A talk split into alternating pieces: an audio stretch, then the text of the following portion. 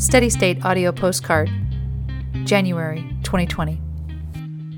Hello, my name is Bill Babonis from Seattle, Washington. I'm with the Mount Baker Rowing Center as well as College Club, uh, who've been able to maintain a limited uh, sculling program through the pandemic. Uh, I've been rowing for several years now, uh, starting in sweep boats, uh, but since this last summer have been uh, learning to scull in a single uh, several days a week.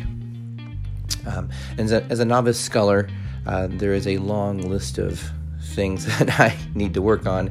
So every chance I you know can get on the water is a learning opportunity, and um, which is really exciting and, and a bit daunting at the same time.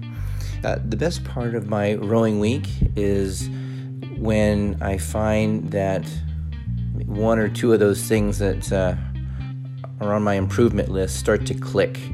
And you know with almost without me noticing you know i, I can find that maybe the, the water gets a little quieter the boat moves a little better and um, that feeling of progress is is really satisfying uh, especially with everything else that's been kind of going on around us. So uh, thank you for letting me share and take care and have a good day.